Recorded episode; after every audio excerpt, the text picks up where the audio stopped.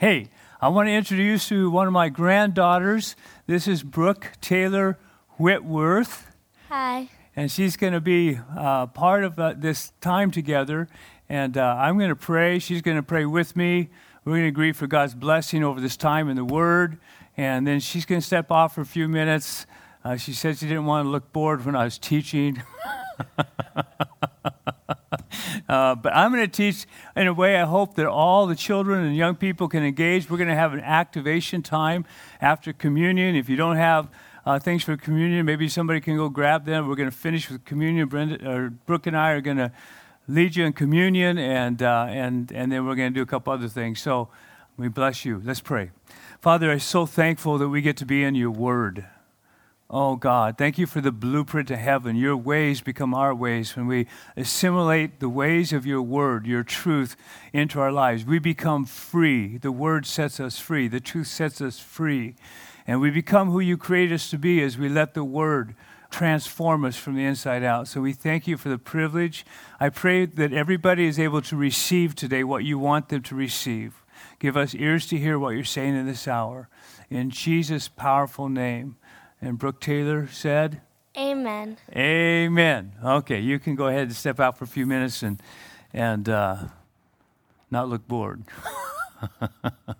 It is an interesting dynamic to sit here while somebody else talks. Okay. Um, what I want to talk to you about, we're going to kind of start talking out of this title, it, kind of a series, but really talking what I believe the Lord is saying to the church right now, that we would be houses of Acts. Houses of Acts, out of Acts. So if you're in your, got your Bible, why don't you turn uh, to Acts chapter two. We're going to start there. But the Lord is calling us back to the early church model. We were never supposed to leave it. But the Lord is calling it back to this model that was demonstrated to us in Acts and throughout the Acts. If you're not aware, the book of Acts is actually simplified. What it really means is the Acts of the Apostles. And so there is a season where the church was like multiplying. Many people were getting saved. The power of the Holy Spirit was upon the church. There was miracles, signs, and wonders, and there's multiplication. The church was one heart, one mind, and a beautiful season. And we've had other seasons like that through history. But the Lord is teaching us right now, since we can't gather in a big gathering, not that I think that's still going to be part of our future expression, in this season, he's saying, I'm emphasizing what happens in the homes. I'm emphasizing what happens in the houses. The Lord at one point says he comes into the temple and and they're not treating the temple and the people with respect. They're exploiting the people, and he cleans out the temple, and then he makes this declaration. My house will be called a house of prayer. And I believe this is huge of what God is doing in the in the houses all across America, actually all across the planet. What he's wanting to make these houses are places of prayer, places of intercession, places of fiery fellowship. He's actually wanting to open our eyes up that Christianity is not something you do on Sundays. It's twenty-four seven, right? You don't go to church. We don't go to church. We are the church twenty-four seven. And I love the promise of the Lord, because this, the seasons like this, like we got to grab the promises of God and live from these promises. I love this promise. Jesus told Peter and the disciples, he says, I will build my church, Ecclesia, and the gates of Hades shall not prevail. The church will overcome the gates of Hades, because Jesus is building his church. And right now, he's building his church in your house. That's you. That's your family. You are the ecclesia. Um, I'm not going to dive into this too far, but I just want to remind you, when he took the term ecclesia, which we translate church, he actually was using a term that we used in that culture to talk about the elders of the city gathering at the city gates, the entrance and exit place, and making decisions about what comes into our city and what stays out of our city. The ecclesia, the church, was the governing people. Here's what I want you to understand, is that you and I and your family unit have been invited into governing from heaven's perspective His grace, His power into earth circumstances. It's an awesome privilege, an amazing, humbling, joint co-heir effort that God is calling us into right now. And I believe He's like heightening and teaching. And I'm going to teach you today a little bit about prayer. But I want to look at Acts chapter forty-two, because here's the model of the early church. three thousand people get saved, verse forty-two. And they were continually devoting themselves to the apostles' teaching. That's actually what we're doing right now. And to fellowship. That means dialoguing about Jesus, about the Holy Spirit, about what God is doing, having fellowship, joint fellowship with one another, breaking of the bread, which is what we're going to do here at the end, and to prayer. Last week, I know I apologize for the technical difficulties we had. I don't know if you ever went back and able to watch that, but Jason and I talked about a prayer movement out of Acts chapter four, which is like two years later after Pentecost. By the way, we're only twenty-some days away from the Sunday that we celebrate Pentecost, the coming of the Holy Spirit. And I believe there's another presence and power of God that He wants to unleash on the church in this hour, and I'm I'm leaning into that. Acts chapter four, we have that happen, where the Apostle John and the Apostle Peter raises this lame man, right? They get in trouble from the authorities, they get beaten, and they be threatened, don't preach in this name anymore. And they go, I'm sorry, we can't, we can't obey you and not God. And, and what do they do? They go back and they call a prayer meeting.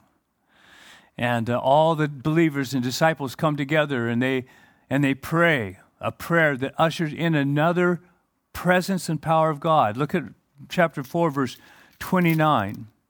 And they pray this prayer. I love this.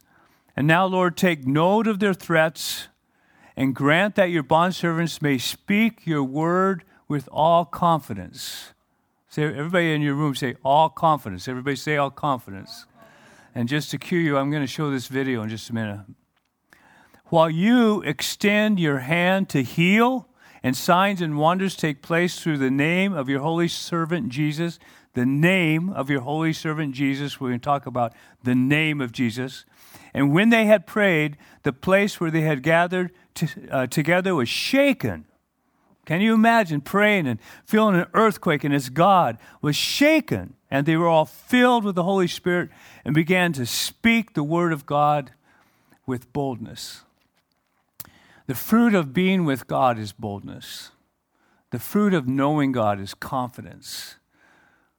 The expression of the Holy Spirit upon us is no fear of man. And I believe this is the decade of the beginning of the mouth, according to the Hebrew year, fifty-seven eighty. The mouth of God's people are going to be loosed, and we're declaring the gospel of Jesus. And I want you to watch this little girl and her boldness, if you would. Hey, everyone. I'm glad we're back today. I want. I love Jesus. I just love you, and I want to say goodbye. Goodbye, everyone. Come on. I've watched that, I don't know, probably five, six times. Every time I go, oh, Jesus, release that through the whole church. Release that boldness, that confidence, that joy, that love. So, so good. Here's the deal, you guys. This, this is setting the church up all across the planet right now to become the witnesses that God's called us to be. Yes, He wants to transform nations, and He wants to save souls. But He also wants the church to create a culture in their homes where children are raised with confidence and boldness and clearly understand the gospel and understand their divine purpose for being on the earth, just like this little girl. He's creating families. He's creating households where people raise their children and that are bent towards righteousness and bent for declaring the good news and creating a culture in the house.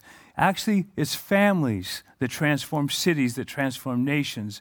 And that's what He's wanting to do in your family, your household right now. Parents, right now, He's releasing courage to you. I want to say this real quickly because I'm going to be talking about prayer. And prayer always invokes some kind of like, oh, I know I need to pray more. That's not the heart of God. That's not my heart. We don't celebrate perfection. As families, we celebrate progress. And all we need to do is start taking little steps to obey Jesus in the simple things. And one of the simple things that I want to talk about is prayer. I want to give you three principles that will actually, I believe, bring new life, new energy, new hope into your prayer life. And the first one is pray in Jesus' name. Everybody say, in Jesus' name. You know, this isn't like a, a magic tag that we put on the end of something that we want from God that all of a sudden makes it work. This is actually a position of faith and confidence. I was reading through the Gospel of John, chapter sixteen, recently, and, and Jesus turned to his disciples. It's the night that he's going to be betrayed. And he turns to his disciples, and he says, "Ask, truly, truly, I say to you, ask anything in my name, and the Father in heaven will give it to you." And then he says, "Until now," this is really crazy, "until now, you have asked for nothing in my name. Ask, and you shall receive that your joy may be full." I want you to get a hold of something here. First, he wants us to be filled with joy. This is like so encouraging to me that the God of creation, the Father who art in heaven, the one who created you, his desire is that you are filled with joy. And one of the vessels of joy, or the avenues of joy, is answered prayer. Answered prayer. I had a father call me yesterday, and uh, he wanted me to pray with, pray with him over something. But then he said, "I got to share some good news with you. I'm so happy about this." He said, um, "We had a couple come into our home, and the woman had a deaf ear because of an injury, could not hear out of one of her ears. And my teenage daughter went over and prayed for her, laid hands on her and prayed for her, and her hearing came back." And he said, "It was so cool." He was filled with joy. I imagine his daughter was filled with joy because God of heaven wants to partner with believers on the earth to bring his world into this world. So I just want to talk, what does it mean to pray in Jesus' name for just a moment? You see, Jesus was going to go to the cross, suffer on our behalf, go to the cross and die, be crucified, and raised on the third day. He says, until now, he's initiating a three-day work that's going to open up the authority for the disciples to pray in his name, knowing, here's the deal, knowing that Jesus has conquered the powers of darkness, knowing that Jesus defeated the devil on the cross. In Colossians chapter two, I want to read this to you, thirteen, latter part of thirteen through fifteen. It says, "He made you alive," that's you if you believe in Jesus. "He made you alive with him, having forgiven all our transgressions, having canceled out the certificate of debt consisting of decrees against us." That means the accuser no longer has authority to point his finger at us. Jesus, our public def- or our defender, actually defended. He's our advocate. He says, nope, not them. They, I paid the price for their sins. "And he's taken them out of the way, having nailed it to the cross." But look at this part, verse fifteen. "When he had disarmed the rulers and authorities, he embarrassed them." He embarrassed the demonic realm. He embarrassed the devil. Public display of them, having triumphed over them through Christ. When you pray in Jesus' name, you stand in his victory and you declare his heart, his will into the circumstances of life. He's already won the war. We get to walk in it in prayer and declaration. In Jesus' name. He's the King of Kings. We're saying that, the Lord of Lords. So we pray from a place of victory, not for victory, but from victory. The second thing I want to mention to you is the power of agreement. Look at Matthew eighteen. "Again, I say to you that if two of you agree on earth about anything that they may ask, it shall be done for them by my Father who is in heaven. For where two or three have gathered together in my name, I am there in their midst." This is what God is doing. He's saying, I'm trying to help you get a hold of the idea of microchurch.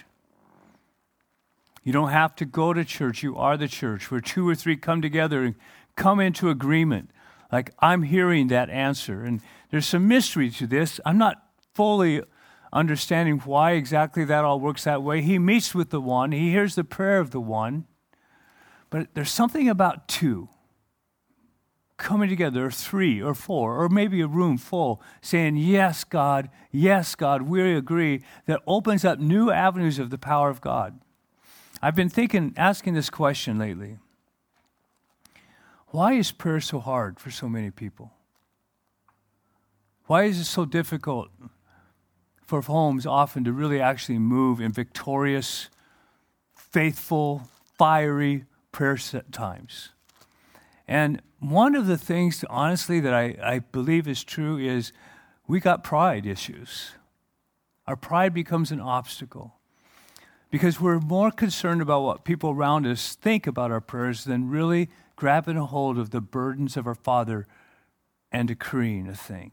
I think that's why he says, if my people who are called by my name will humble themselves and pray, will humble themselves.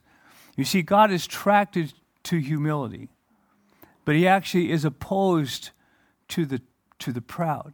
Humility says, I'm more concerned about your world invading my world than I am about anybody in the room caring about what it sounds like. I remember when Brenda and I first started praying together, and she'd been a Christian for many, many years, and, and I was a new Christian, and I was I was pretty timid about how to pray because I didn't know if I would measure up. And of course, over time, with her encouragement and and God's fire, I didn't care anymore what she thought. You see, fear of man is pride. And one of the reasons that we don't enter into prayer in a group is because we're afraid of what people may think of us. That's one of the reasons. I think unbelief is another reason. We actually talked about that last week. So right now, I just cancel unbelief. You've been called to shape history through your intercessions and prayer as a family. Right now, you are called once. I cancel unbelief. You've been released in authority. Things are changing because of how you pray. And so, humility, we humble our hearts. And here's the deal. In America, we've gone through a season of, of comfort. We've gone through a season of, of prosperity. Somehow, I think, in our naivety, we feel like we earned it, or maybe we deserved it. Maybe we unconsciously took on an entitlement attitude, and we no longer realized we need God. We need God. We need God every day. There's nothing that we have that didn't first come from him. There's life itself is from him. And humility says, God, I can't do life without you. I got to have you. I got to have your strength. You know, last night there was a car accident with Carla and, and Marissa Chud. They're okay. Um, and by the grace of God, they weren't hurt. At least seriously, we're praying that the next day doesn't show some hurt. But you know, every day is in the hand of God. You're not guaranteed tomorrow. And we need to realize that. And actually, it's during this season that the Lord has shown the church across the planet, we need God. And we need to act like we need it. How do we act like we need God? We pray. We pray. Yesterday, Friday morning, I was in a prayer meeting, um, a four and a half hour prayer meeting. Actually, I watched it afterwards. I didn't know it was going. Uh, I probably wouldn't have joined it when it began. It was four a.m. my time. So anyway, so I got on afterwards, and it was a, a prayer meeting across the planet. one hundred forty-five nations participated in this prayer meeting. Imagine that. one hundred forty-five nations. And these are Christians. And you guys, they're not praying for a comfortable life. I was in that prayer. I prayed with them. I listened to their prayers. They're praying for revival, awakening, for the boldness of the church to arise. They're praying for the Holy Spirit to move on the church. They're praying that we would be united. And it's amazing. It's amazing when you're in this prayer meeting and one hundred forty-five nations across the globe. And we're praying for more unity. There were priests. There were pastors. There were prayer leaders. There were children. There were teachers, people of all ethnic groups, coming in agreement that our Father, we're family who art in heaven. Your kingdom come, God. Your will be done on earth. As it's a time for us to cry out to God. We need him. With the economic situation in front of us, we have no idea what's ahead of us. We need God, and we need to invite him into our economic situations. We need to ask God for miraculous power of heaven to invade. He has plans for us, and it's not calamity, but to give us a future and a hope. Everybody say future and a hope. So we pray in Jesus' name, and we pray with others because there's power in agreement. And the third thing, and the last thing, I want to preempt it with this. As a son, I've always wanted to please my dad. Of course, it's not as strong now that that I'm a grandfather myself. Um, but I want to please Dad, and we want to please our Heavenly Father. And so one of the questions that we, we have in our hearts is, Dad, what pleases you? Dad, Abba, Dad, what pleases you? I want you to see what one of the things that pleases God. Show you scripture. Proverbs fifteen eight. The prayer of the upright is his delight. What does God delight in? The prayers of the upright. He delights in the prayers of the upright. What makes him happy? You make him happy, but you make him happy especially when you pray, you talk to him, you invite him into the circumstances of earth.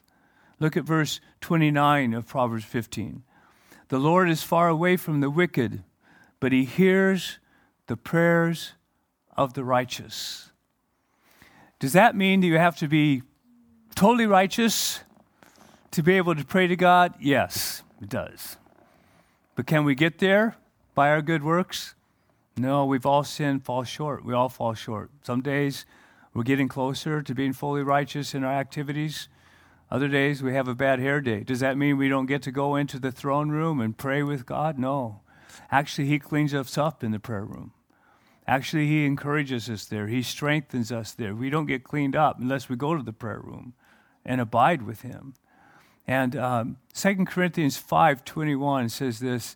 It says, and he made him, Jesus, who knew no sin, to become sin on our behalf, that we might become the righteousness of God in him. Actually, a gift was given. When you believed in Jesus Christ, you received his perfect life. You're credited with his righteousness. So you have access to come confidently. Uh, Hebrews four says this, come confidently into the throne of grace. You don't have to like, oh, I had a bad hair day. I got to like weasel my way in or beg my way. No, you're in the righteousness of Christ. If you believe in Jesus, you have that gift. In fact, the, the Bible says you've been robed in the robes of righteousness. Brooke, why don't you come back here? And we're just going to use her as, as an example. Why don't you grab that robe?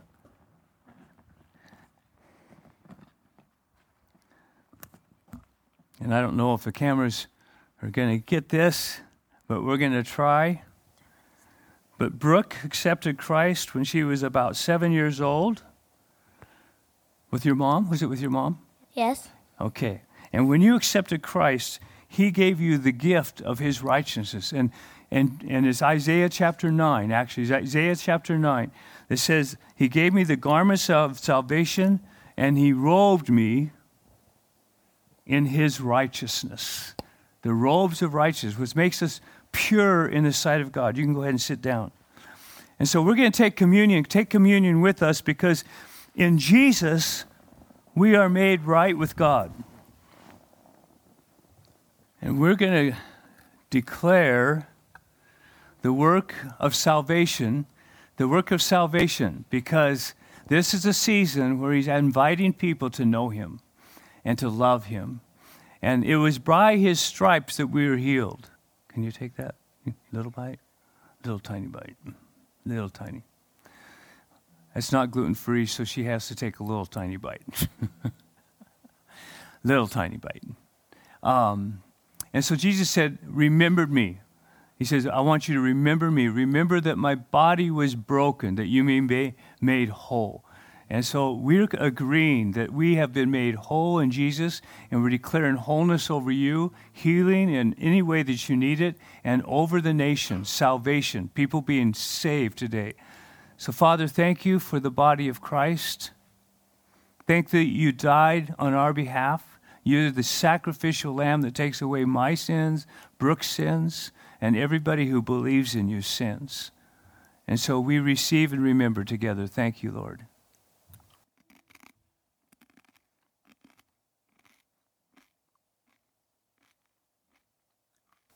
Thank you, Lord.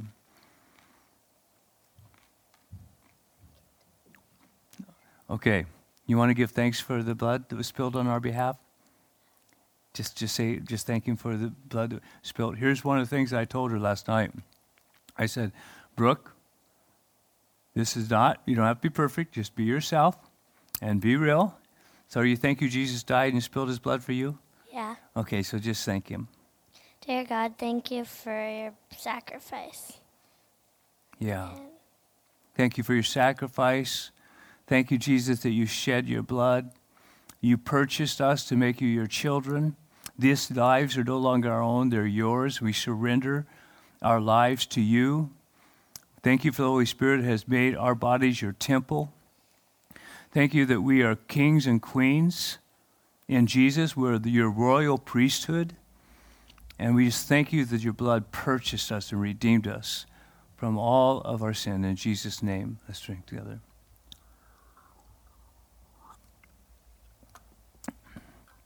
Okay, so last night, Brooke and I worked on some declarations. Are they right there? You want to grab them?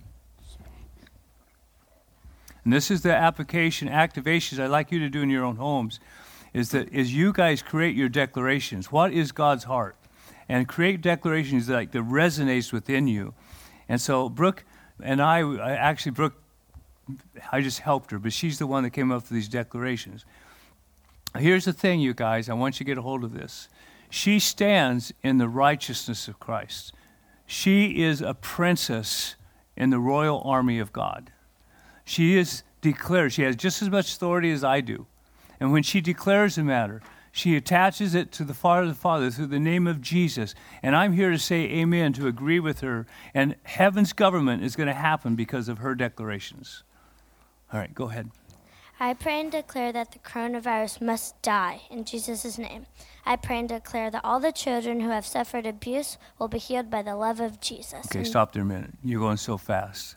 Slow down because everybody can't hear you. I want you, first one was she declares that the coronavirus must die. Anybody out there say amen? Amen. Amen. Okay, read the second one a little bit slower and with authority. Okay, I pray and declare that all the children who have suffered abuse will be healed by the love of Jesus, in Jesus' name. And she will be healed by the love of Jesus, in Jesus' name. Yes, Lord. All everybody watching, everybody in the room says, amen. All right, what's the third one? I pray and declare that the marriages would be healed and families made whole, in Jesus' name. Yeah, this is a big thing. Last night she says, I don't want no more divorce. I said, okay, so let's pray. Declare over marriages. Marriages be healed. Come on. Families made whole. Come on. Lord, we say amen. Amen. Amen. Way to go, mighty warrior. Give me five. Come on. We're going to go back into worship and just declare some things. So go ahead.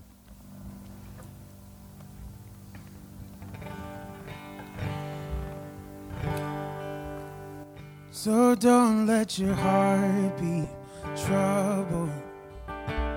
Hold your head up high. Take courage, hold on, be strong. Remember where your help comes from. Yeah. Yeah. Such a good song. Thank you, Tanner team. I love that song. Hey, I just want to remind you this thing.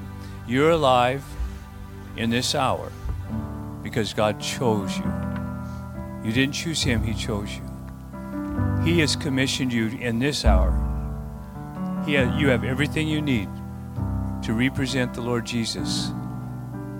And he believes in you.